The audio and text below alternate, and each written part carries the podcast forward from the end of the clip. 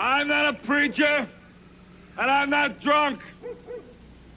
I'm just a politician. Everybody, come on up out of your houses. Clarence Hilliard is going to make you a super human being.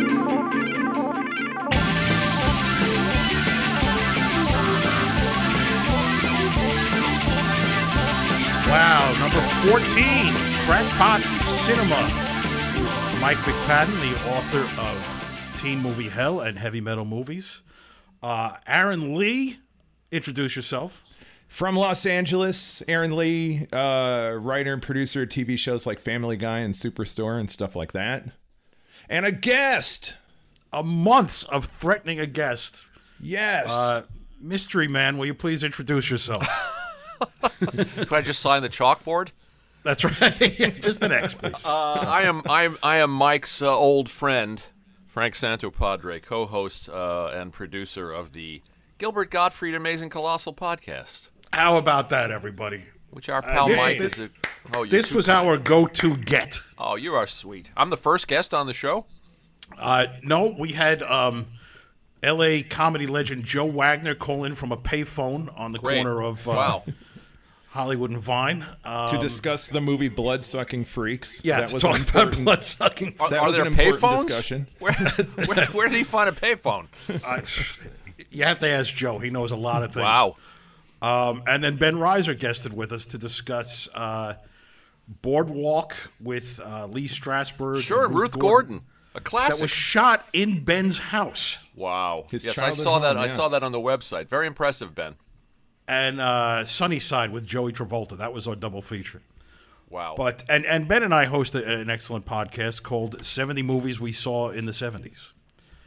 Uh, we have uh, the feature this week is Benji. Next week we're talking about Convoy. So this is what I'm up to. well, it, it's a great idea for a podcast, if I must say.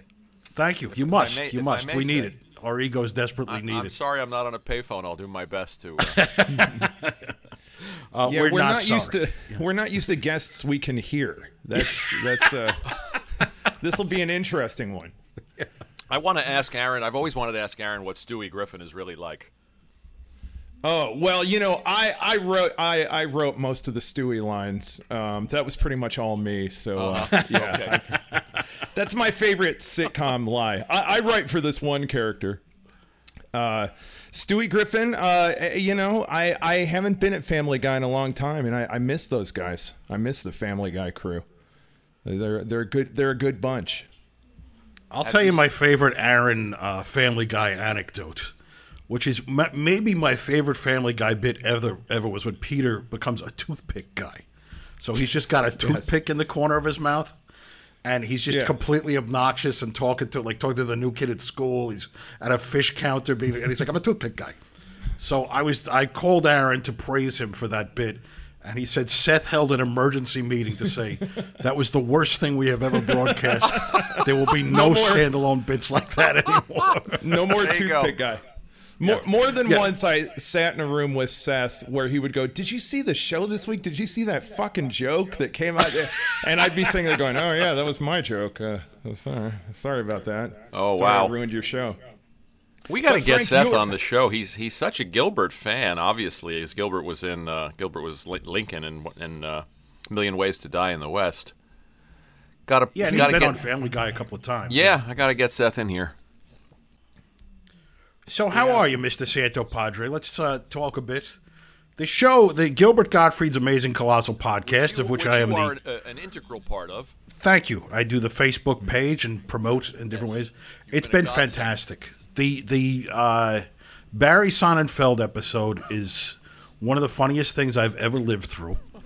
Uh, Rachel, my wife, and I just listened to his book, and you have to buy the audio book because without that voice, you Oh, ha- That's what I I mean, got. yeah.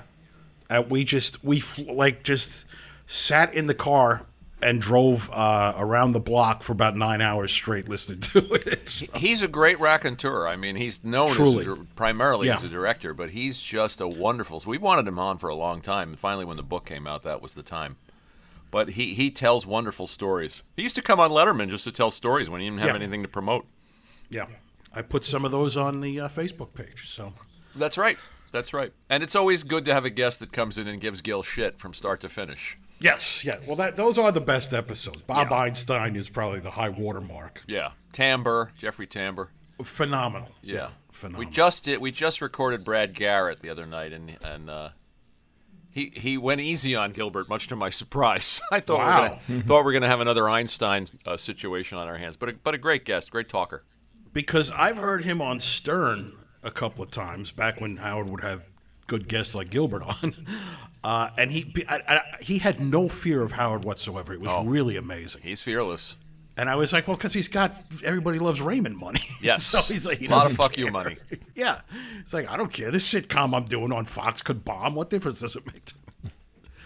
So You, uh, you guys, Frank- I just gotta say too, you guys have the rare podcast that you I will listen to no matter who the guest is. It might be the only podcast that you very don't kind. scroll and go, oh, I don't.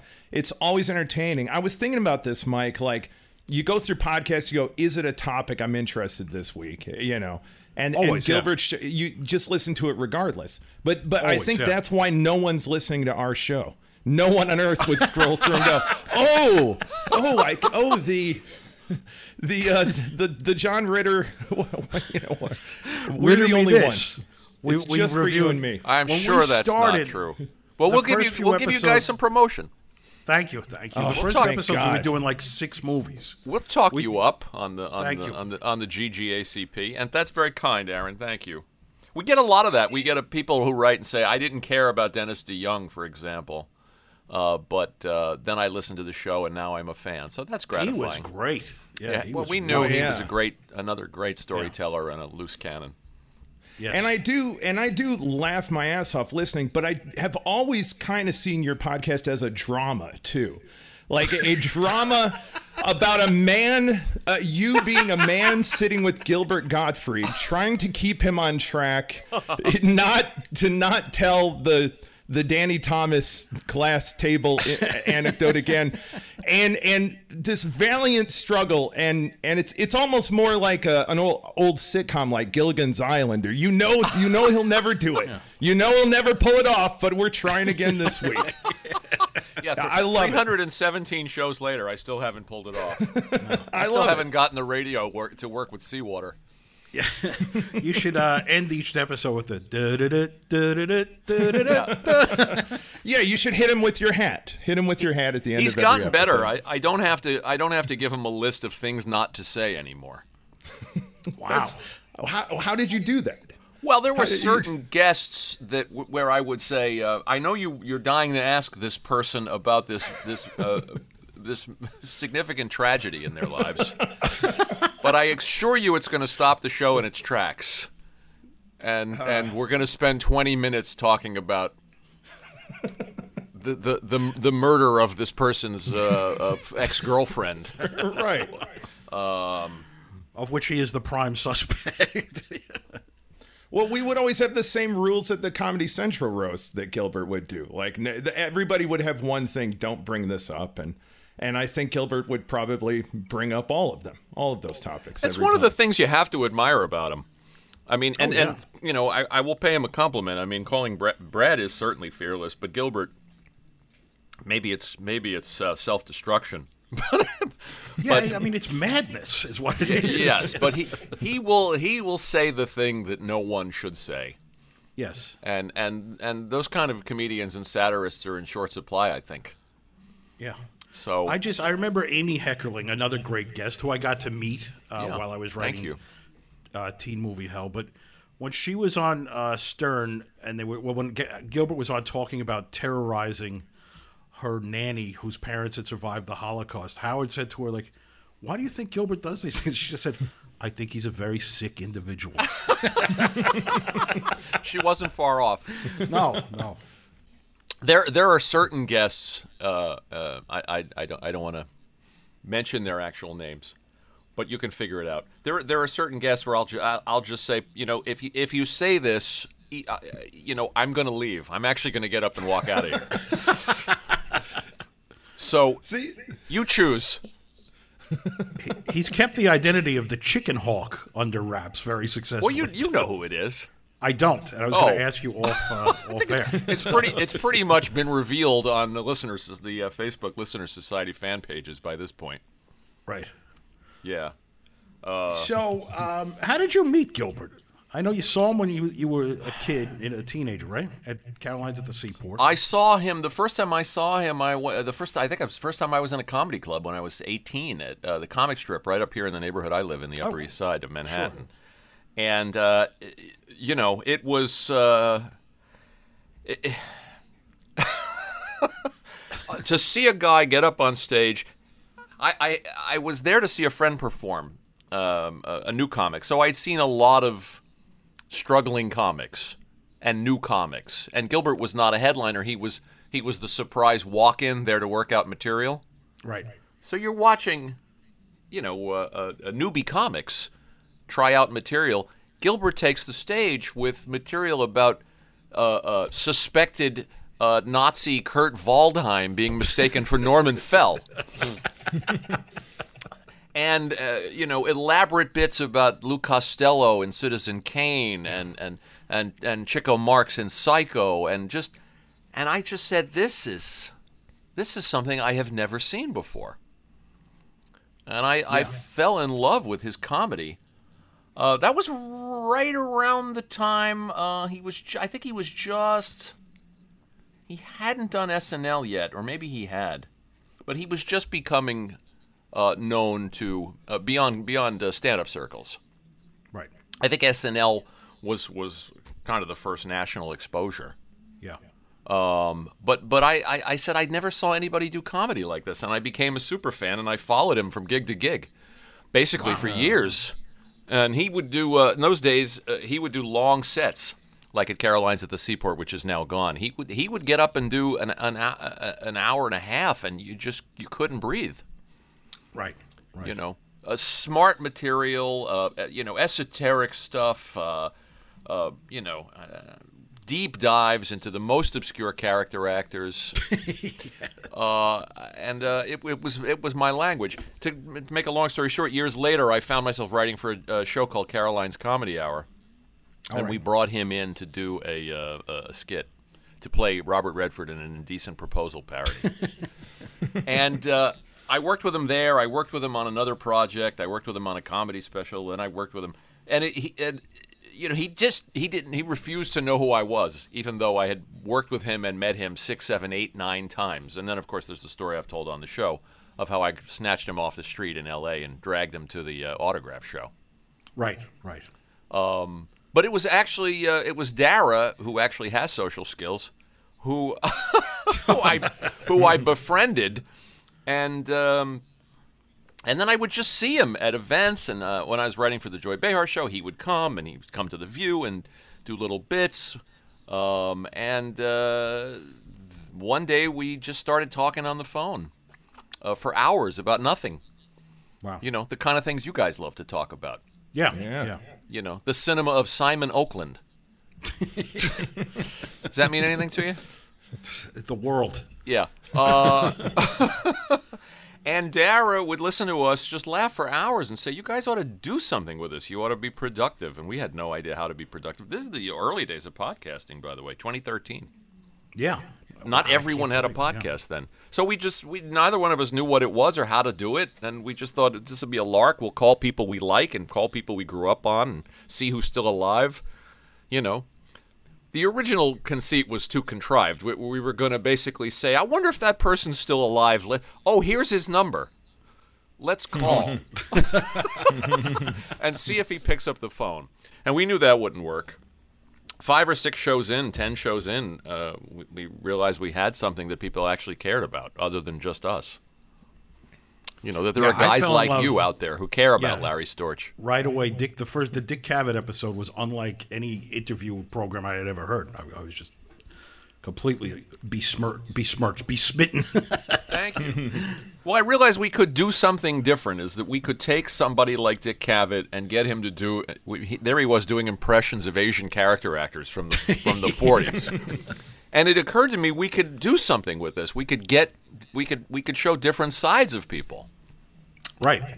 and you know do deep dives into the things they love and the things that the, the obscure shit that they're obsessed with and never get a chance to talk about or have never been interviewed about. So that's the that's the joy of the show for me. And that's uh, that's the kind of joy we want to create today here with you, Frank, as Lovely we talk segue, about Mike. sextet from I'm 1978. sorry, I have to go. I want to thank So- you personally for bringing sextet back into my life Had you seen sextet before? years ago, and and and managed to purge it from my memory. I probably saw it in the '80s somewhere, maybe on In- in a we theater? Used to do, we used to do kinky double. I when I went to film school at SVA, we used to do. I, I was part of the film society, and we used to do kinky double bills. So Oh, I great. think it showed with Myra Breckenridge. Oh, that's perfect. Yeah. Yeah. There you That's go. good. I'm going to say 82 or 83, which was the last time I saw it. I didn't remember anything about it except Dom DeLuise s- singing the Beatles song. Honey pie, yes. Yeah. And of course, Love Will Keep Us Together. There's it's the big two Neil showstopper that Sedaka everybody songs. knows. Yeah, that's right. he really was back. Sadaka was back. I don't know who went to Neil and said, How would you like to get two of your songs in a major motion picture? Well, I'm going to tell you who it was. Uh oh. and, you know, because May had released a rock album in 1972 called Great Balls of Fire, and it was uh, produced by Ian Whitcomb. Of course it was, called that. Yeah. yeah. Uh, Ian Whitcomb was a British invasion guy who had a minor hit with, uh, in 65, You Turn Me On, which I d- wasn't familiar with, but then I kind of thought I was when I listened to it on YouTube. Uh, but he um, he rewrote Happy Birthday, Sweet 16 for the movie Yeah, right. and wrote a couple yeah. a- as Happy Birthday 21 and uh, wrote a couple other songs that got cut from the movie. So so there's your Because answer. it, it- let me just say why. Because it would have been too creepy to have 85 year old Mae West sing "Happy Birthday" 16 to a 16 year old. it's not. It's not chilling and nightmarish at all to see her do it to a 21 year old. That's Who looks that's like totally a fine. hustler from Hollywood Boulevard, like Alexander Yes. the Other Side of Dawn. Yeah. And that guy's uncredited, by the way, which is all the creepier. he, he gets no credit. the guy the guy that's in her hotel room trying to woo her? No, he's one of the guys at the gym in the tiny little red shorts Oh, that and guy, blue that guy. t-shirt. The team Yes. mascot. Who- who- yes, who's weirdly given lots of close-ups and leering at her. Right. A- And, then, Like a twink version of Eddie Van Halen kind Yeah. of. yeah, The little Eddie fact Munster that, thrown in. Yes, yes. the fact that he's not credited. I was just gonna say it makes me think he may have been murdered. Go, go ahead. By the uh, United States athletic team. I was going as to they say the build in guy, movie. the guy who was trying to seduce her in the hotel room. That, that's some of the worst acting I've ever seen on the oh screen. my god. I mean, in a, in a film where bad acting is in is in not in short supply, no. and uh, that guy, what was that? I That was this like I have no answer. I could say that the was name like Ian snuff, Whitcomb, but I don't. Oh, snuff film level acting. There is a lot of snuff element in this. Oh, So, God. so Well- Ian Whitcomb went to went to Neil Sedaka, and s- as- this was part of Neil's comeback, right? Around seventy. Yeah, well, seventy-two. So this was before he probably was Right. looking for uh, some Right. royalty. Before he hooked And- up with Elton, and, got- and Yeah, exactly. And uh, yeah, because so so Ian Whitcomb masterminded the Great Balls of Fire album and uh, wow. clung. Did you listen to that, Mike? Did you listen to Great Balls of Fire on YouTube? I certainly did. Yes, And it's how a was mixture it? of covers and, I mean, it's you know fairly dreadful. It's about on par with. If you heard one of the songs, you heard. You're such but a who does completist. great cover of Happy Birthday, Sweet Sixteen. So. I, I am going to reach out to Neil's. pe- We had Neil on the show. He was a wonderful guest. He was one of my favorites. Yeah, he's one of my probably top five shows that we've done, Yeah. and I love the guy. I'm I have a, an excuse now to reach out. I was going to call him and say how you doing during the pandemic, but now I have something to talk about. perfect. Yeah, yeah. For hours. What Ask were you if he's ever thinking? seen it? Yeah. Yes. So Something Aaron had far had you- deadlier. You've seen Sextet before. Have we watched it together? I, I, you know, I feel like we must have watched it together had in, to, in yeah. your apartment in Brooklyn. I, I, I We feel like that definitely was a- did. yes, on VHS. We did. And, Because and you know, Rhino Video put it out on VHS. Yeah. yeah, yes. And I, I, I had to find this movie streaming on Voodoo. Y- y- You know, but that, Yeah. that's how I got to see it.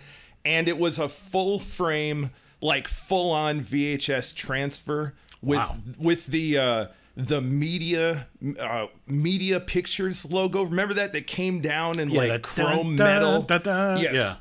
So so this was a real flashback to, for me to watching shitty video store movies. I, Now, I, I'm gonna- I, I, as I recall, Mike, you talked about this on our show. yes, we did uh, All Star Comedy Disasters, That's right.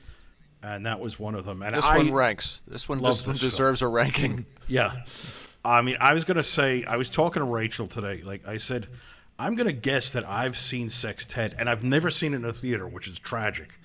I'm going to say, without exaggerating, at least 20 times. And she said, You and I have watched it 20 times.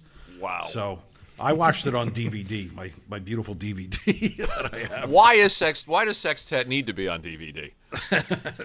For Mike, Because there are men of taste like me out there. And you, know, know- it's men. It was made in the 70s, and it's dated. If, it, it would have been dated if it was made in the 50s. Yeah. And, and, w- and- and when you say dated, it's like well past the sell by date, especially the, wh- leading lady. The whole thing is like a, a Sonny and Cher sketch.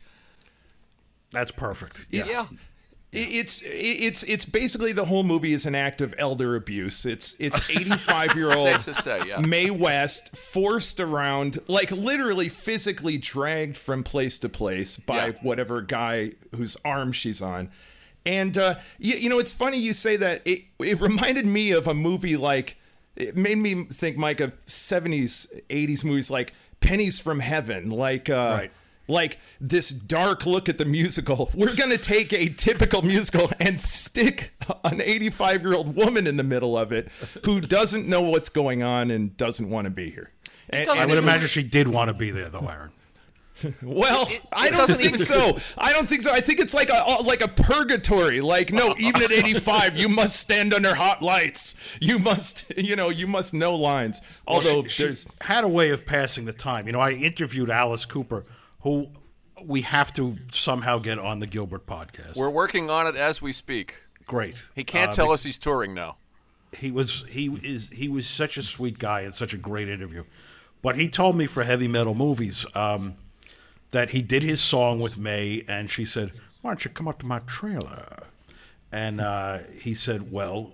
First off, I'm not sure you're a woman. And she said, Oh, I assure you, I'm all woman.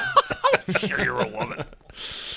and he said, "And you're 86 years old." And she, and he also, so she kept pressing the issue. He said, "Look, I'm married. I'm very married." She said, "That doesn't seem to stop the other boys." And then afterwards, uh, he said Keith Moon and Ringo came up to him with the same story, and apparently she had hit on everybody on the set. Wow. Which brings to mind, I was going to save this for later, but uh, I don't know if you any if you're familiar with the Steve Rossi story that he told on Stern Oh, a of couple of times. course. Well, Jackie told it on our show. Oh, that's right. Jackie the Joke Man. So Steve Rossi of Allen and Rossi was at one point getting s- oral sex from Mae West, and in his mo- a moment of passion, gripped her head, and his wig came off in her hand, in his hands. oh god. Yeah, that's So a Alice Cooper uh, maintains he did not experience a similar. good bout of for Alice. infection. Yeah. Yeah, Keith Moon, uh, uh, and this isn't saying much. Keith Moon gives one of the best performances in the film. Yeah. I mean Yeah, that is a he's fun. commitment. Yeah, Yeah. Very he fun. commits. Yeah. Yeah, there was actually something kind of Keith Moon, Ringo Starr, Alice Cooper. I was thinking about this. Those are three of the guys who, of their own volition in the 70s, were three of the biggest kind of out of control alcoholic rock stars. uh, You Yeah, know. they were the, the Hollywood vampires. That was the Yeah. drinking club with Mickey and- Dolans and uh, Harry Nielsen. And I did. I I almost found it touching that they would show up and and try. like e- of, each of them really. Keith Moon really gives his all. Alice Yeah. Cooper does that whole disco song right It's- to her. I, I gotta tell you, I Starr love sells that it. song too, and I think he really delivers it well. Yeah, Written yeah. by it's- Van McCoy, who's in the movie. Van McCoy, Oh, the hustle. well- to do the hustle, yeah. yeah. Well, He's in okay, there see- somewhere. now that explains it. I did. I I was listening to that the Marlowe theme song. Right. That was just a do the hustle ripoff, and I w- and so now that that, That was also explains Van why. McCoy. and He's it really kicked credited ass, on by the way. IMDb as one of the, being one of the UN delegates, but I think he's on with the United States athletic team in the gym. God, have you ever seen more trampoline scenes in a single film? like that was clearly their one big investment was we got a Maybe wish it was in trampoline. 3D. I was going to say it needed more trampoline scenes. And May Manuel on a was saying- trampoline would have would have helped. You know, I'm gonna, oh God. I have to say, I mean, I'm an admirer of Mae West, and if you you know if you if you know anything about her, and I know you guys do, I mean, she she she really was. It's a cliche, but she was ahead of her time. Oh yeah. She was a women's Yeah. libber. Yeah. You know, before it was fashionable, rights, she was yeah. for, she promoted. Yeah, she was for gay rights before it was before it was uh, in vogue. She uh, she ran afoul of the church. For, oh, I love her for that alone. Yeah. She got and, uh, arrested. She got arrested. yeah, here in the city. yeah. Sentenced to 10 days on um, Roosevelt Island. Roosevelt Island. Yeah. Yep. I'm, I'm looking the right place at it sex. across my window. Yeah. Yeah. Which she, I uh, thought Sextet was based on, but it wasn't. it was. I believe that she was a, uh, what she was busted for was a show called Sex. That's what I mean. Yeah. And then Yeah. she later wrote the play That's right. Sextet. But she, um, you know, she she was a, a, a First Amendment person. Uh, she she she paid the price. She fought censorship. She went to jail. Um, I wish she had stayed retired. Not I, because what else were we? I mean, the other movie we pitched was uh, Myra Breckenridge, which she's in, and Yeah. uh, can Hieronymus Merkin ever forget Mercy Hump and find oh true happiness? God, is she in that? No, no, no. But I'm saying, oh, with but if, Anthony- if she had Anthony retired, Newley. that's what we'd have to talk about, Frank. right, right, right. Well, And I that's mean, a, that's a tougher movie to make it through than Sextet. I guess the fact that she's associated with two of the of the of, of the biggest mega bombs uh, ever released. I mean, that's you know two double cherries on the Yeah, top it's, of her that's career, that's I something of believe. distinction. I, I have great ad- admiration for her, and it's it's even hard to dislike her in this, even even though yeah. you feel No, you Oh, you're feel rooting for, her her. to stay alive. Yeah, Yeah, she couldn't hear. She was wearing an earpiece, famously. Uh, Right. Curt, Curtis gave interviews, said she couldn't hear anything. She couldn't hear the direction.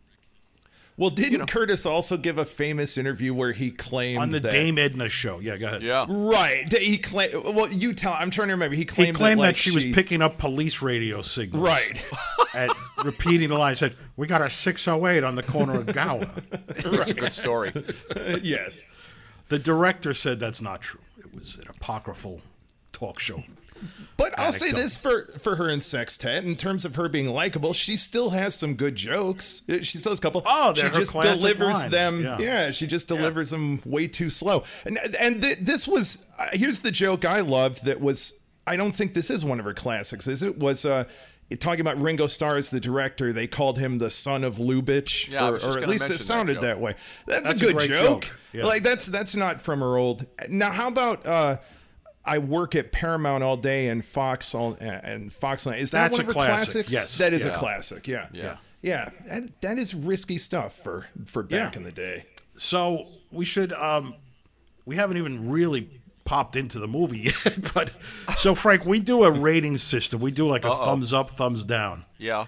But we come up with a unique one for each uh, Yeah, film. and and here's the thing you need to know: this is not a classy podcast like the Gilbert podcast.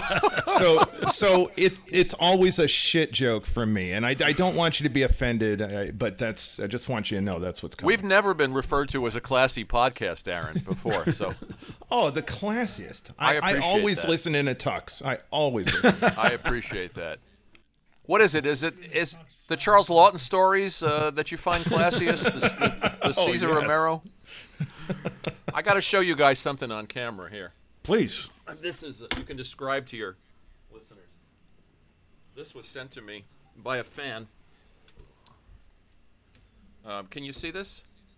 A woman hand stitched Oh my orange gosh. wedges. She, oh Wow. my god, that's great. she, So it's uh, a bowl of like, stitch. Are they felt or what? Yeah, are they're they? felt orange wedges in a basket that was And they look juicy and beautiful. hand stitched. That's Holy amazing. mackerel! Wow. I, I I can't imagine what our fans are eventually going to hand stitch for us, Aaron. You guys stay on the air long enough, and that's the kind of stuff you can look forward to. So here's So- my oh so so for the example one that really killed me was last week we did uh, Woodless Allens we did two Annie Hall ripoffs mm-hmm. and Aaron came up with Annie Oh, the, the Hall thumbs up, thumbs up, thumbs down rating system. Yes. and Aaron came up with Annie Hall or Anal Hell which bested mine, which was mensch or stench. Okay. All right, so what is it I for have sextet? two this week. Uh, This one's very basic, but may best or may worst. Good. And Uh-huh. then this one is very. th- You got to hang on with me for this one. Is that a gun in your pocket, or are you happy to see me, or is that a gun against your head because you just happened to see me? okay. Not bad. Good. Uh, you know, I only had a sextet or suck shit. That was my first ever. And uh, my little chickadee or my little chunk of duty. So, but I damn it. think, Beats me again. I would have prepared something. but no, no, you don't beat me, Mike. I think pressure. in honor in honor of our classy guest, let's go with May May best or May worst. I think that's I think our that's guest should memorable and choose classy. among those- Oh yeah, those four all options. right, okay, yeah, okay, Oh, do I get to choose? Yeah, yeah. I'll go Oh, with that yeah. one. yeah. May best or Ma- may worst? best or Okay. May Yeah. worst. Yeah, I like to keep it Cla- clean when Class I it can. up. Yeah, Yeah, You've heard, you know my work. I do. Yeah. So, um, May best for me. May best right Oh, away. Go God, on it. yeah, May best. Yeah, May best. yeah. May best. Oh, uh, uh, you mean we're we're yeah. Oh no, we're ranking the movie We're now. ranking in, them all. May best or May uh, worst. in terms of our experience, and So we it's, should yeah, get thumbs some up, I thumbs see. up. So as in as in so bad it's an entertaining experience. For, for me, I would say a May best because it was. Yes, I was I say totally it's a May best entertained. because it's one of the best films I've ever seen. You mean that? I really love it. I mean, so what do I? This is my whole thing. do you This is why base I that on? hate mystery science theater. I hate the Razzies. I hate anything like that Sure. because I don't. I'm not into the irony thing. I ask a movie to entertain me, to transport me, to leave a memorable impression on me, to create a world that I can be a part of. And this is a movie that I have returned to again and again and again. Now, it's it's like by a normal standard, it's bizarre and insane. Yes. Uh, but I don't think it's incompetently done. It's I certainly wasn't bored at any point during it ever. Um, so I truly love this film. But yeah, I will. I, clearly, I'll concede that it's a, an act of uh, complete madness. Well, when you say when you talk about competence, I mean, th- th- there. First of all, there really isn't a story. Excuse me, Marlowe Manners, It's an extended skit. the great and I- movie star Marlowe Manners, is in London. She's Yeah. Uh-huh. just married her sixth husband, Sir Michael Barrington, played by Right. Timothy Dalton. right. uh, while shooting a movie. And their night of love keeps getting interrupted by that, by the movie shoot, and an international peace negotiation among UN delegates going on at the same hotel. Makes all the sense in the world. and they're and they're blended together seamlessly. May I add? I would agree with that statement, made ironically. I had no fucking idea what was happening with the pink cassette tape. I kept saying, as I was watching this, I turned to my wife and I said, "What I will have Mike do when I get on uh, uh, with him is have him explain what the hell was happening." Okay, And now I'm so sure that I've seen it twice. Mae West, as Marlowe Manners, is recording her memoirs. Yes, caught that. and onto this pink cassette. And at some point, Dom DeLuise, as her assistant, says, "Oh, that's hot stuff. If that gets out, you know your reputation on this new movie, which is called Catherine Was Great, is the movie that they're shooting. That's going to really hurt your reputation." So and also, she's been an agent. She's been working with the U.S. we going revealed around- that yes. they are in in a montage with a flowing American flag behind them. They explain this complicated plot that she is a secret agent for the United States government. She and Dom DeLuise, Uh-huh. and she she's been brought on because Tony Curtis, as the Soviet envoy, will not vote da on this peace negotiation. He's the only holdout in this room full of ethnic stereotypes.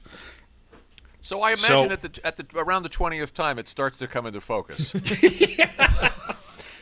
Yeah, So- it's kind of like they the- say about some of the Raymond Chandler works that it's like, well, it seems so confusing, but the Well, I will Faulkner screenplay, uh, yeah, the Big Sleep is the one they always that's say. right, yeah, that yeah. about. I will say it's my favorite Keith Moon Dom DeLuise picture by far. Uh, well, you've never seen the picture of them shit faced drunk at the Brown Derby in 1970, Yeah. obviously, because I, that's a I, I wasn't sure what was happening. It, it I didn't understand why Timothy Dalton. You're, le- you're you're almost you're almost led to believe that Timothy Dalton's up to something, which is Oh, he is. Huh? It turns out he's one of the biggest secret agents working in England. In fact, Dom DeLuise says bigger than 007. yeah, And that's we at the know what very end. happened a few years hence, you know, a decade later or so. oh so And let me tell Okay, you something. 007. so so maybe I missed the boat here. So wha- so he is is he is he genuinely in love and sexually attracted to May West's clearly, character, or yes, is this uh, or is he on, or is he just on duty? Well, he's, I, I, you know, this is an excellent question, and I have to think that she is so irresistible that he fell in love in the course of. I see. am going to write that fan fiction. Their their courting uh, process that led up to the Sextet great fan sextet fiction. adventure. Yeah, It's actually one of the saddest things about the movie to me is that the whole thing is about how irresistible she is and how every Yeah. guy wants to have sex with her. And yet the whole movie is guys like Timothy Dalton going like, "Oh, I want to be with you so bad, Marlo, but I can't at the moment." like every everyone finds an excuse. And he even says at one point, "I exercised on the trampoline so much, I'm just too tired." so it it's really kind of sad. Like, and she just wanders through thinking uh, they all want to have sex with her. And, I wrote. and everyone, everyone in the movie is so in love with her, and every line laughing so uproariously and following her around like, has she had sex with her new husband yet? It's a really weird alternate universe we're in. Yeah, and That's when you that's my take. That explains it, Frank. It's an alternate universe. It- we're not we're not bound by the rules of reality it's here, a little, man. Well, for starters, it's a little stagey. I, I, I I- it, wa- it was based on a play, yes, Yes, sextet Because- was the name of the play. Yes, Be- because it's a farce. There's is people coming and going and running in and out of rooms. Yeah. So right away, you, you you recognize that part of it, and then the cameos. I mean, the like the George Raft cameo is so stilted and so clumsy, and has no reason to exist. Other They than got George hey, Raft for we 10 can get minutes, George yeah. Raft in this. He was in Mae West's first movie. that's right. Shove Alice George Cooper Raft. said what that are we was a going to do with big him? selling point. Alice Cooper said that was a big selling point for him to want to be That in the George movie. Raft was in it. Yeah. He didn't. They didn't have him flipping the coin. They didn't have him doing his trade his trademark George Raft. I would imagine his arthritic fingers were no longer capable.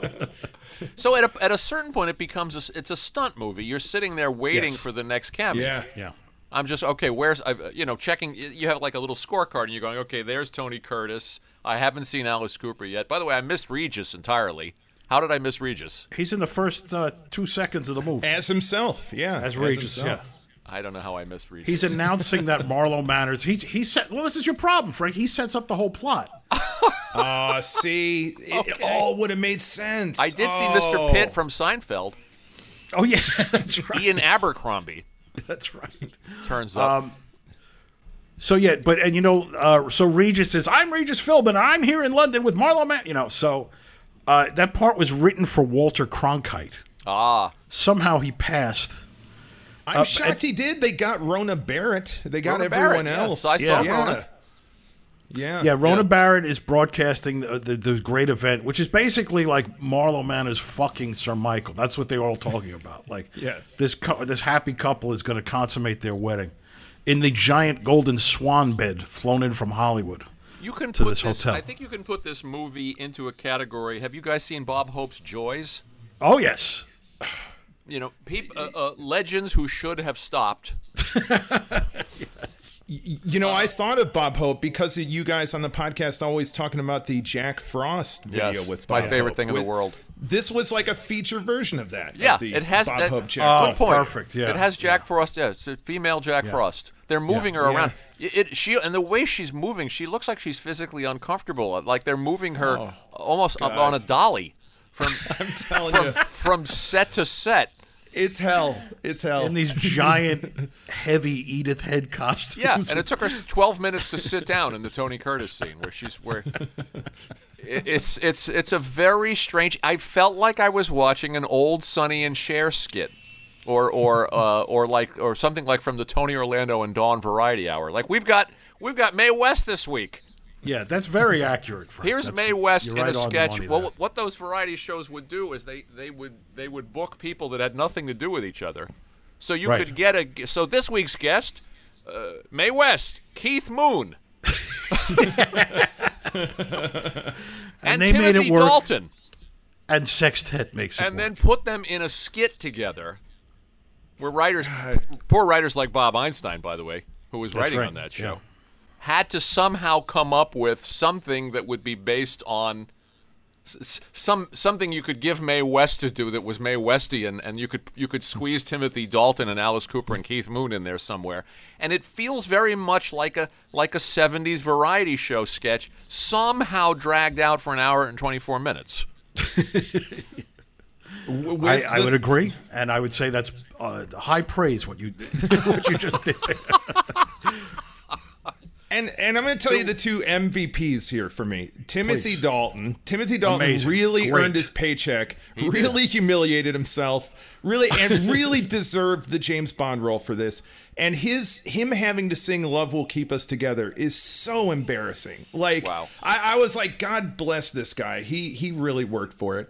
And then Mike, you know, Mike and I always watch these bad comedies on this podcast, and I've really grown to appreciate these terrible movies, badly written, extremely badly executed, with incredibly funny people in them, like Dom DeLuise, who's Right. my other big like this guy who's desperately trying to wring any comedy out of every moment. like trying. he- he's trying so hard and he's and he's given absolutely nothing and he's just and he's so good that I still laughed watching him but but god he he has nothing to do. Well, the best example of that is when he's in the elevator and the two guys are doing what looks like uh, sign language. goes on Yeah. forever. Oh my and, god. and it turns out that uh, you know they're they're actually card cheats and they're rehearsing their hand signals. man.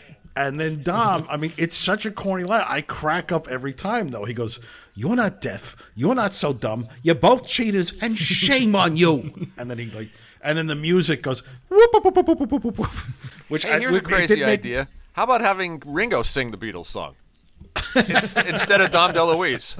Just, just crazy enough to work.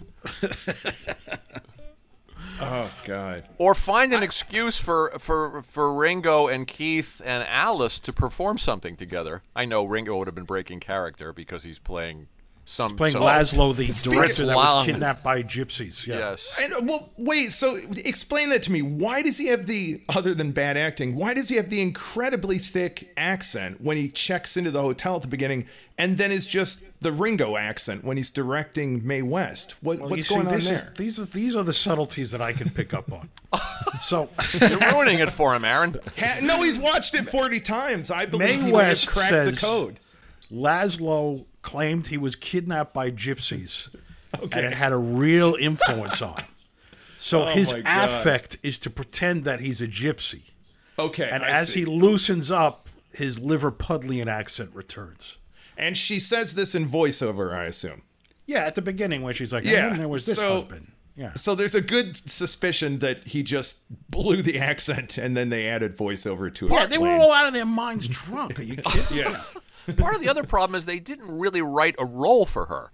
She's just saying Mae West one-liners. right. right. which is Yeah. again which is again what you would do in a skit you would do this in, a, in a in a in a 6 minute variety skit you wouldn't actually have to develop a character and a character arc and since they don't bother Yeah. it's just every bit of dialogue is another Mae West double Yeah, it's a entendre. setup for her to yeah say yeah you know, Right. and then she does finally at the end get to say, "Come up and see me sometime." I think it's fair to call this a Mae West vehicle A vehicle moves, Frank. Yeah. That's Yeah. the only problem there. A vehicle is in motion and has momentum. The so- vehicle was the dolly that Frank mentioned that they wheeled her around. I- Yes. uh, you could, I, I think the Foley guys were working overtime to remove the squeaky wheel sounds from the track. Them But I pulling wanna say- her on a- you know, I want to say Dalton. I think gets the the biggest legit laugh in the movie when Rona Barrett is interviewing him, and he naively doesn't understand words like gay and relationships, and he's like, "Oh, at Eton." There was the camaraderie on the field, the byplay in the locker room, the good-natured give and take in the shower. and she says, "Sir Michael, are you gay?" He's like, "Yes, I'm gay." Happy and gay, always happy and gay, never depressed. Okay, Aaron. Worst, uh, worst clip of of James Bond singing. Timothy Dalton doing "Love Will Keep Us Together" or Pierce Brosnan doing uh, the name of what is it? The name of the game. What is the ABBA song he sings? I, Oh my don't- god! and Mamma Mia? You know, it's Oh, so that- oh, funny. yeah, yeah. Knowing me, know, knowing it- you. Yeah. Well, just quickly, I was thinking uh, when I was watching this, it did remind me of the Mamma Mia movies. It really did. Like I was like, you know, those Mamma Mia movies aren't that far off of this, and I didn't even think about Pierce Brosnan doing. It. I, I'm gonna say. uh I'm gonna say Pierce Brosnan worse. Okay. I really can't am remember because what, I can't remember. He sings several songs. I mean, it's it's uh it's worse. At least Mama, at least the Mamma Mia movie commits to being a musical. This this yes. this this movie it doesn't really. It's not. It's on some level it's not really even comfortable being a musical, This is true, because but there are full blown musical numbers such Which as don't Hooray for advance the Hollywood. plot. Yeah. No, no, No, but they entertain me. it is it is a fascinating curio, Mike. Yeah, Yeah, it and, really and the is. fact that you sat down and watched this 20 times gives me pause. as a just friend, think about how awesome that is. I want to say something kind, like as a friend, that I, that, you know, I, wa- what, I, what I want to do is express concern here for your well being. Well, I'm going to talk a little bit about my personal connection to this film. So, as a child, I was obsessed with midnight movies. I growing up in the 70s, and at age 10, I've told this story.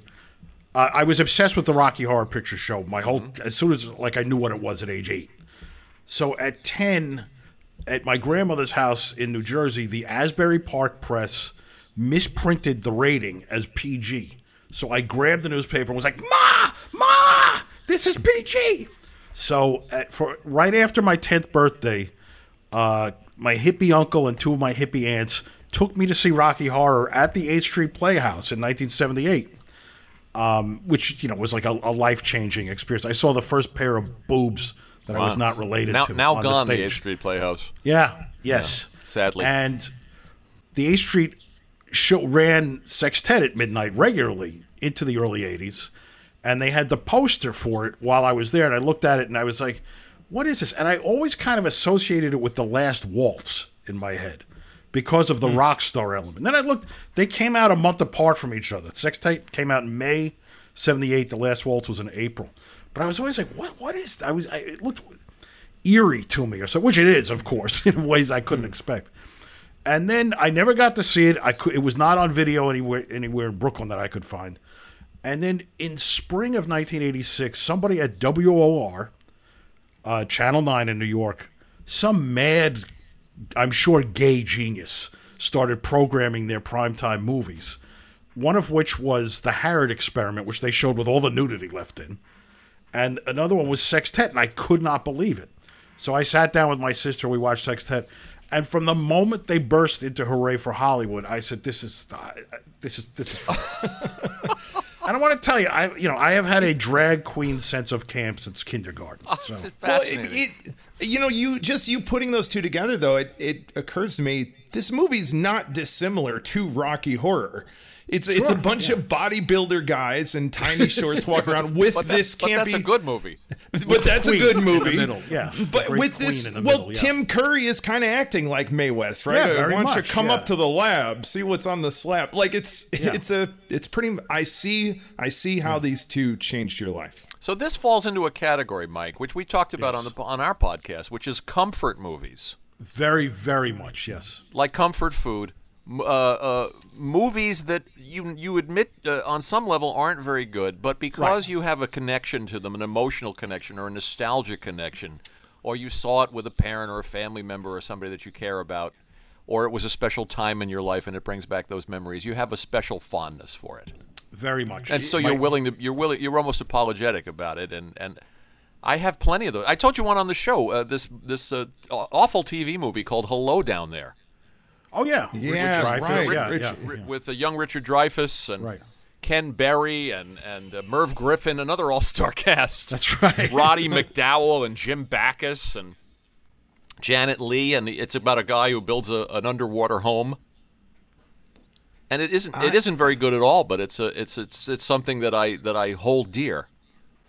I, I get that I have I was just thinking I have like whole comfort genres that way like uh There you go. like like uh, Mike I think you and I were just talking about this like uh I think because of all the cable movies I watched in the late 70s as a kid any kind of not I loved Neil Simon movies but the Neil Mm-hmm. Simon knockoffs Alan Alda same time next year uh um we were talking about the last married couple in America which I just watched, yeah, I with, loved. with it- like that kind of thing for me to watch that that takes me back to being a 10 year old peeking in on the adult world and it's and it's pleasant and there's nice 70s music and i can watch that anytime that's my that's my comfort movie And for me, it's it's rock musicals really. So this is this is one of the primaries. the one that I always go to as my comfort film is the best little whorehouse in Texas, oh yeah which That's I fun. believe you once said your wife liked, Frank. My wife likes it very much. Yes, I am a big fan. I got to see it at the Music Box Theater on 35 last summer, which was a thrill. Again, it commits to being a musical, though. It's a legit musical. It's not a May West skit with some songs thrown in, some po- some pop songs that somebody pulled off. you of the chart. gotta true. think of You Sextet as necrophilia, the music. that would be. You could. Om- I almost picture them going down the list of the of, of, of chart hits of Billboard chart hits of the year and saying, "What? Are, we- which one? Fi- how about the streak? No, that doesn't make a lot of sense. Hi- uh, the kung fu fighting? No. Wa- wait a minute. Wait a minute. Love will keep us together. Perfect. Yeah. you It's know- a you little, know, uh, a little so Mike- together. yeah. did you uh, did you Mike and I always like to look for oh, reviews that came out at the time like our Oh, best yeah, quote. we did got you some find good some good ones ones. Uh-huh. for this Yeah. Do you have Wait, any? and- well I found that Vincent Canby New York Times review and I couldn't find it's- that. Did you, did you write it It's down? yes, it's so vicious, and it's really interesting because we talk about the Twitter era and social media, and oh, the the discourse is so crass now, and and in the New York Times, he was saying. uh he was saying the character we see in this peculiar film looks less like the May West one remembers from even Myra Breckenridge than like a plump sheep that's been stood on its hind legs, dressed in a drag queen's idea of chic, bewigged, and then smeared with pink plaster. The creature inside this getup seems game but arthritic and perplexed. It's just it's just a brutal it- just completely brutal. Not The one- inaccurate. but I brutal. saw another line from that review. I couldn't find the actual review. Granny should have her mouth washed out with soap along with her teeth. Oh god. Vincent. But Variety, here's a good review. Uh, Sextet is a cruel, unnecessary, and mostly unfunny musical comedy. Mae West made the mistake of returning in 1973, uh, 1970 to the screen after a 26 year absence in Myra Breckenridge, and she's blundered again. It's an embarrassing attempt at camp from the lady who helped invent the word. Yeah. I mean, you, you, you, you admire her for coming back. You admire her for doing it. You admire you admire her for putting the work in, but she was she needed some actual material. Sure. Yeah. So if somebody had written a real comeback vehicle for her, or, or even given her a small role uh, in a in a larger film, I don't think we'd be talking about it though. Uh, That's 40 true. Plus years later. Great point. By the way, I heard you guys talking on another another one of your podcasts about, and this is a you, you love rock musicals. I love what you guys were talking about when you did the Gable and Lombard W.C. Fields and Me episode.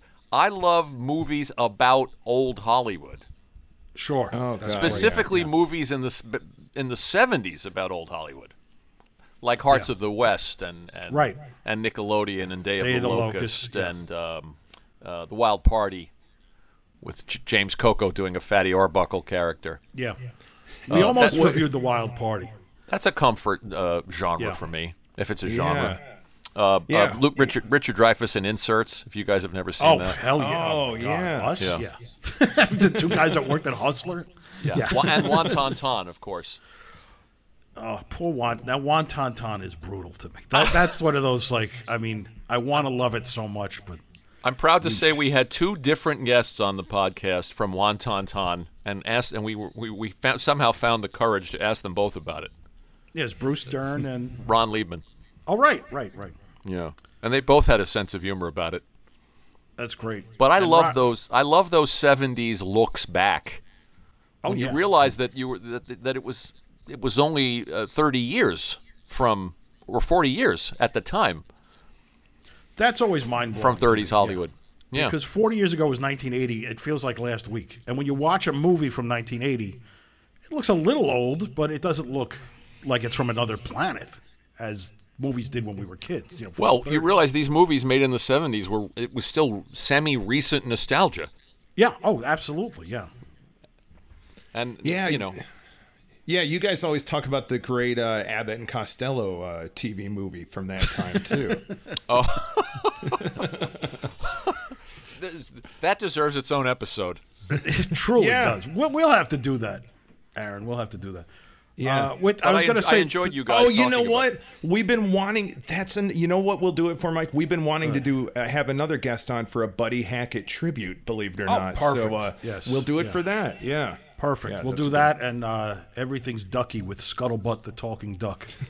I think I think you can get Sandy Hackett to come on and talk about his pop, I would imagine, yeah. as, as long as you're not too, uh, as long as you're affectionate.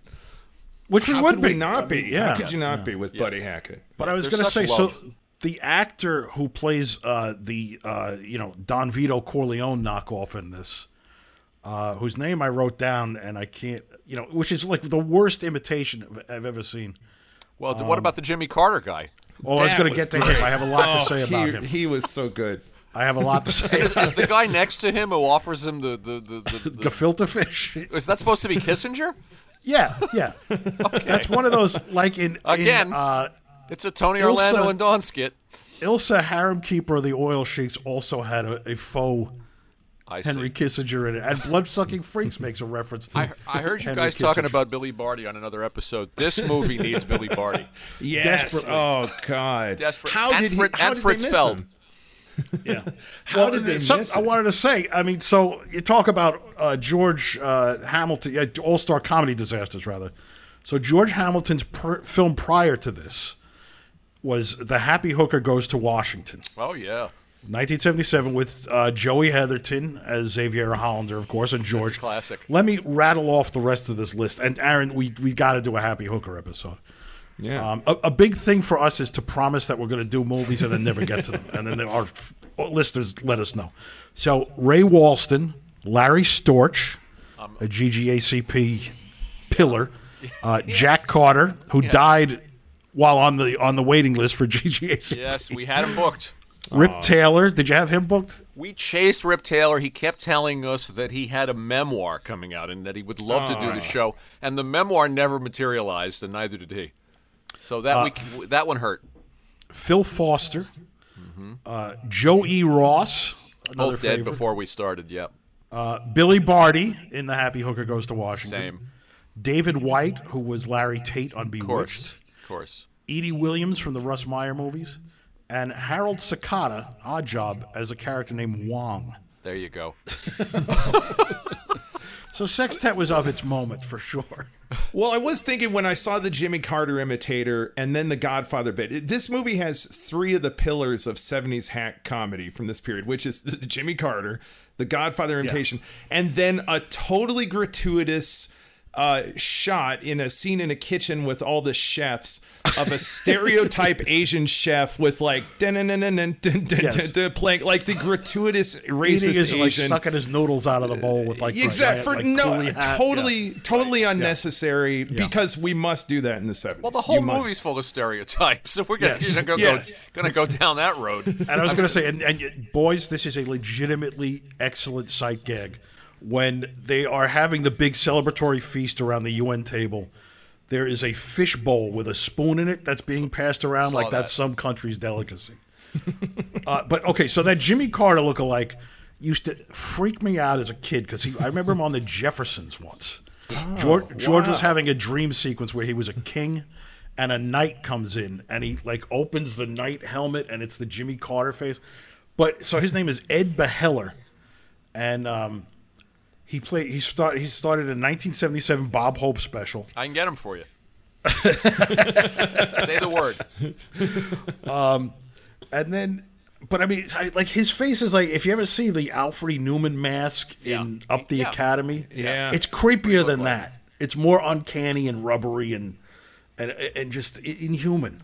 And uh, and, Go ahead. and I'm sorry. he says, uh, "What's his big line?" Oh, he's he's shelling peanuts. He's like, "Billy was right. these people are nuts. uh, so let me just run through a couple of his other movies. The Cayman Triangle from 1977, a one-hour film. Uh, ripping o- ripping off the Bermuda Triangle uh, story set in the Cayman Islands. The, and then so there was an, an article. The slapstick style movie has a similar feel to that of the popular Carry On feel, films. It features celebrity impersonations and movie takeoffs. It got a 30th anniversary DVD release in 2007. So that's on my list. Wait, what is it called? the Cayman Triangle. It was How- like a how do I promotional not- film for the Cayman I gotta Islands. see this. Was he Yeah, always gotta see playing it. Jimmy Carter? Yes, yes. So there's a there's a whole other episode for you guys. People people who achieve fame through playing other people on screen, like the guy Repeatedly, that yeah. played Bogart in the Man with Bogart's Oh Face. yeah, yeah. R- Robert Who's, Sackey. who's the actor we talk about from this period, Mike, who always played Jerry Falwell? Any sitcom Oh, that the had, guy like, I I'm don't the know his cons- name. Yeah, I'm Every the sitcom he was Jerry conservative- Falwell, and then he was in Oh, The uh, People uh, versus Larry Flint. Was it Rick Richard Paul? Richard Paul. Thank you, Yes. Frank. Yeah. Excellent. Richard Paul. Yeah. Uh, so Yeah, then there he were was guys also like in that. The American Snitch, which I attempted to watch on Amazon Prime for uh, t- th- three seconds. I lasted, which wa- it was like a, a ga- It was a, like a, a kitchen sink spoof about a National Enquirer magazine. The Lonely Guy, which coincidentally we just lost the incredible Bruce J. Great Friedman. Bruce J. Yeah. Yeah. Uh, j- uh, coincidentally, I just watched that last weekend. He turns up in giant. that and uh, the Last Boy Scout with Bruce Willis and Damon Wayans, which I don't remember him in, Guy's got a good career going. and Hot Shots Part Two. So he was still doing Jimmy Carter I'm sure. into 1993. It's a living. Yeah. yeah, yeah. I'm, so I bet you. I bet you all the ex presidents were kidnapped in Hot Shots Part Two. That's my guess. Oh, All There you the- go. I, Oh, I have a that's suspicion. That's a solid yes. guess. I have a suspicion. I think, speaking of happy hooker movies, I think Adam West is in a happy hooker movie. He, He is. is, yes. Yeah. I I think he even has a love scene with Joey Heatherton. Ma- if I but remember maybe the correctly. happy hooker goes to Hollywood. Oh, it is. Oh, that's Hollywood. I thought it was Washington. Okay. or Yeah. Washington. no, but I, He's you not know- in the one you just read. He's in the other one. no, yeah, and I, I think he is. He's definitely in Young Lady Oh. Chatterley Two. Did you work with yeah. Adam directly, Aaron, on Family Guy? Did you have any? Uh... Not really. No, I, d- I- no, I would just Bad. he when he came in, when he came Lovely in, guy. it was just such excitement. Everybody Yeah. loved it. So I would just stand in the gaggle of writers that was just standing around while he y- held court and he was just and he was so fun and so Lovely great. guy. Yeah. We yeah, had Julie there was Haggerty a on Monday, and she she obviously played the the love interest. But Yeah. she was, I asked her, and she said no. They recorded on separate locations. She didn't get to meet him. Yeah, no, he'd he'd come up to the booth in the office and just yeah, and delighted everyone. And, then the rest of the time, he was recording from from Idaho, right from the from the ranch. Yeah, yeah. He yeah, it's uh, he um yeah, Lovely it was guy. so sad, so sad when he passed Be- and uh we and I have to say I remember we really leaned on him for for blows to scenes. He was just he was one of those guys you knew it was going to be hilarious when you Yeah. dropped in Adam West. So uh that was a yeah, that was a big blow. Yeah, we, we, we had him early on in the game, and uh, I regret that we didn't really know what we were doing audio wise in those days, and we, we had him on a phone call. And it's hard for me to go back and listen to some of those other, older episodes, which is too bad. I, I wish we'd gotten a second shot at him. I seem to remember still a that great being a show. great Yeah, wasn't Yeah, it? Didn't still he a great tell the episode. Yeah. the Frank Gorshin orgy He told story. the on orgy there? story. Yeah. He told Gilbert yeah. he would have made a good penguin. Yes. Yes, So that's there were- right. There, yeah. there were highlights in that show. I just wish that I uh, I, I wish I it, it sounded better. But uh, I mean, honestly though, Frank, it doesn't. It does, uh, as a fan, it just sounds like a standard radio program at that point, Well, I as we had appreciate been that. used to them. So I appreciate that. Don't beat yourself up, please. Too late. Can I beat myself up for watching Sextet? You can beat yourself up for doing this show. Uh, but yeah, so uh, Ken Hughes, the director, we'll talk about him for a minute. Uh, British uh, writer director credits going back to '52. One of the co-directors of Casino Royale. Mm-hmm. A movie. Have you- has a- any of us could ever forget it? sat through the whole thing? It's just dreadful. Yeah. I've never made it through the It's- whole thing, beginning to end. I I have, but it's not dissimilar to Sextet in terms of the parade of pointless cameos and, It's- and it's- but and it's like five and a half hours meandering. long. Yes. Just stay for the Bacharach music. Uh, the music is Yeah. incredible. Yeah, the It's music great. is It's- uh, the incredible. music's it looks wonderful. beautiful. Woody gets some laughs, Yeah. but Uh, it's wretched. And then he directed Alfie Darling. Oh, he- sorry. He, before that, he directed Chitty Chitty Bang Bang, There you go. mm-hmm. and uh, a movie I think of as Ian Fleming meets Benny Hill. Um, and then he directed Alfie Darling, which was a sexploitation sequel to the Michael Caine 1966 classic. And I think that's why. I I mean, I have I have not seen that, but when I first rented Alfie, I thought it was going to be like a lighthearted sex farce, and boy, is it not ever! And I had a similar experience with Georgie Girl, based on the the great song by the Seekers. Good movie, Georgie girl. I love I loved it, Yeah. but I was expecting you know, uh, you know, as Sir Michael would say, gaiety and and and gayness in old in old Blighty. Uh, but very heavy films. Um, his last film was the slasher movie Night School, which introduced Rachel Ward, who I, I boy she's really disappeared. But what I like the nice touch with Night School, he billed himself as Kenneth Hughes, a Kenneth Hughes. film. Listen, this is range. A guy who could go could make Chitty Chitty Bang Bang and a sexploitation film and a slasher movie. yeah. We And all then the dream about having that writer, kind of range. Herbert Baker. He wrote a couple of good Martin and Lewis movies, Jumping Jacks and Scared Stiff. He wrote several Elvis movies, including King Creole. And most uh, connected to Sextet, he wrote the Neil Diamond Jazz Singer in 19. Wow, which you guys Oh, talked about yeah. on that uh, on the, when you were talking about s- the movie Sidney J. Fury walked off of. That's right. That's right. See, I'm a listener. Yeah, I you, love Frank. that. And and by the way, King Creole, there's a movie that kicks ass. That's Oh. probably my favorite Elvis movie. Ma- amazing. Walter Matthau, an incredible soundtrack. Trouble, that that's a great one. Yeah. So yeah. yeah, I mean, that's like a serious, that's like a real movie. Yeah. That's great. yeah, that's good. And again, it knows it's a musical.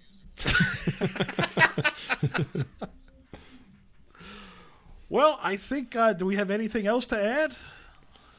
I mean, just how much we all clearly loved this movie, and how much how much we all admire and respect it, and want to watch it again and again.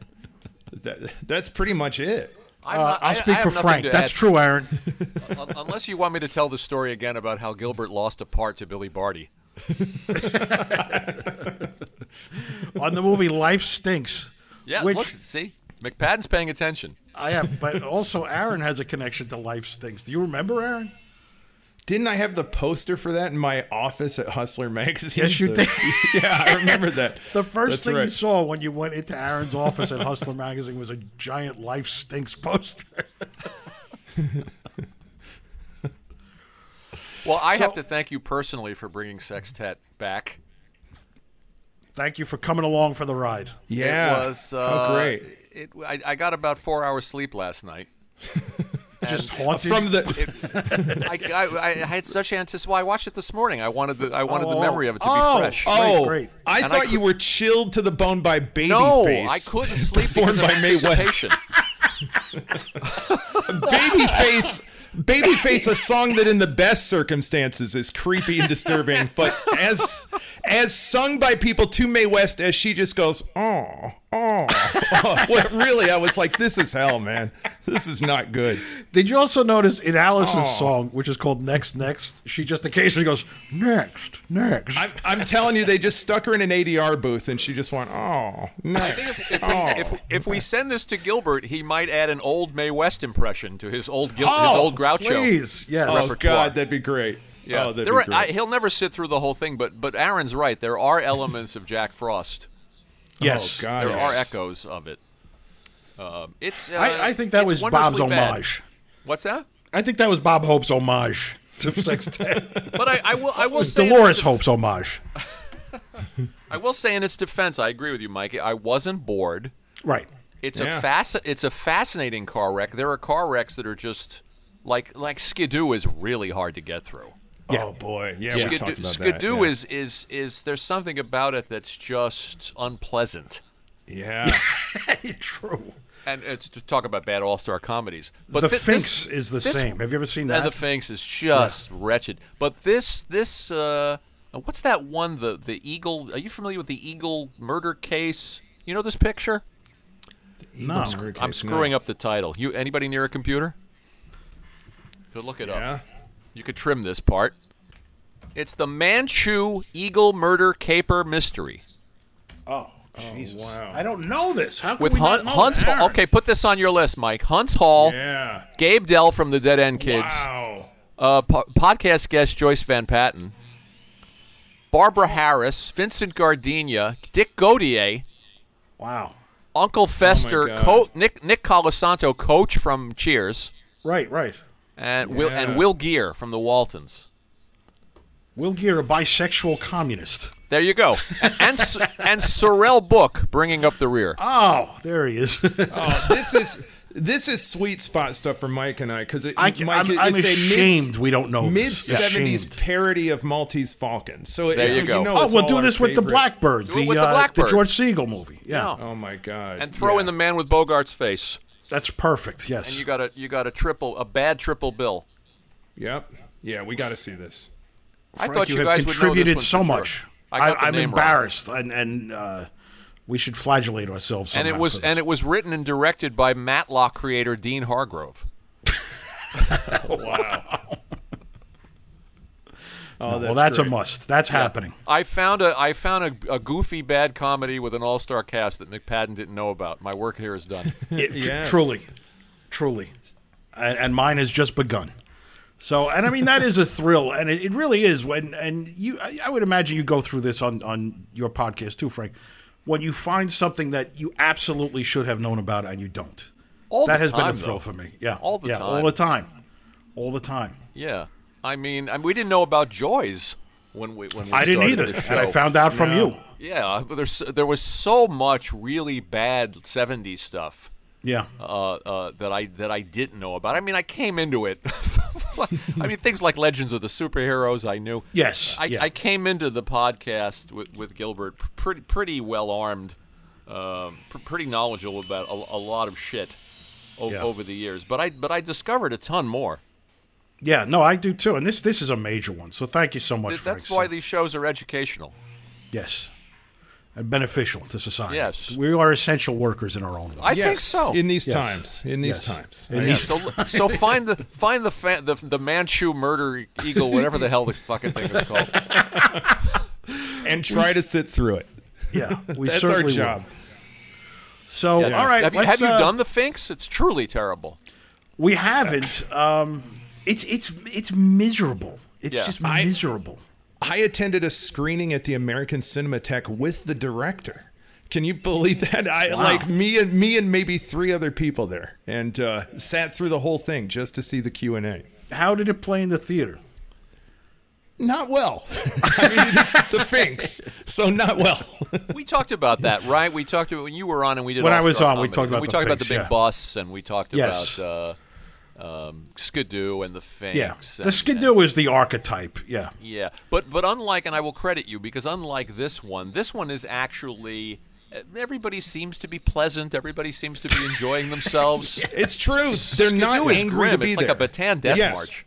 Yeah. yeah. No one is unhappy to be there in Sextet. They seem to be thrilled to be around May West. Like I said, that was the kind of nice thing watching these rock stars be. Yeah. pleased As to be around them. Alice said, you know, I got to be in a movie with Mae West and she was 86, but she was still Mae West. That was his quote to me. Yeah. So- I can see why you love it so much, but I'm still deeply concerned about you. I understand properly. and it's I- I- important for I me to need have to people talk like to you in my Rachel life. immediately.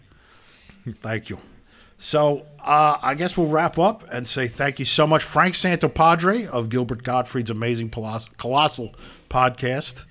Uh, next week for Gay Pride, we're going to do Out of the Closet '82 with Making Love and Partners with uh, Ryan Wow. O'Neill and John Hurt. Yes. So. Wow. Partners directed by former Amazing Colossal podcast guest James Burrows.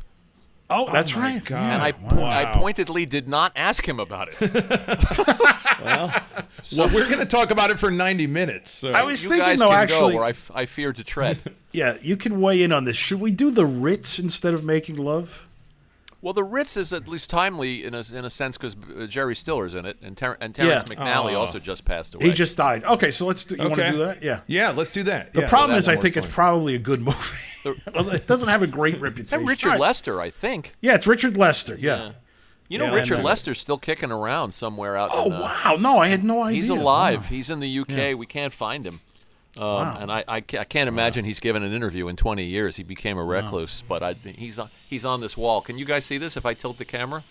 I see. Yeah. These wow. are names. Oh, yeah. these, are, these are possible guests for the podcast. Amazing. Basically scrawled on the wall in marker, Oh, Wow. and it Wow, goes wow. all the way up to the ceiling, which you can't see. Fantastic. But Richard Lester is on that wall, Oh, that'd right be good. between Cheech Marin and, Great. and Nancy Sinatra, right where he belongs. Oh, th- those would both both be great. Yeah. Well, Yeah. we try. We try. You know, sometimes people fall into the net, and sometimes they. Alice Cooper is a tough booking. I got him. I don't know. got how. Yeah. You're doing something right. And um, And Sextet got him. How could That's Sextet right. get him and you guys can't? Jesus. monster dog. And we never had a bond either, so I've been chasing. I've had Gino uh, Oh. or chasing Timothy Dalton. Oh well, yeah. now you could talk to him a lot about the most important film in his uh, canon. You know it, buddy. yeah. Thank you guys for for making me part of this. It was really a thrill, and good to meet Yeah, you, thanks, Aaron, Frank. finally, and good to meet Ben. C- Do I have time to thank McPadden for being part of our crazy journey f- from year one?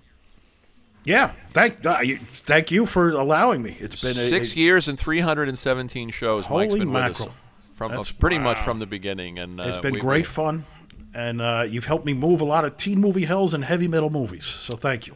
Well, uh, we will. well, I'll, prom- I'll promote the hell out of this show, and uh, Thank you. Great. The, Awesome. the world needs to see Sextet. That's Really? what I've been There's saying. not enough bad stuff going on right now. They need to see Sextet too. You got to throw that on the pile. Listen, we all need one issue we can focus on together. Yes. Thank you guys. This was a kick. Thank you. Hey, All hey, right. Mike. To log Yeah. off, to log off. Uh, we yeah. We, let's do Oh. our log off thing.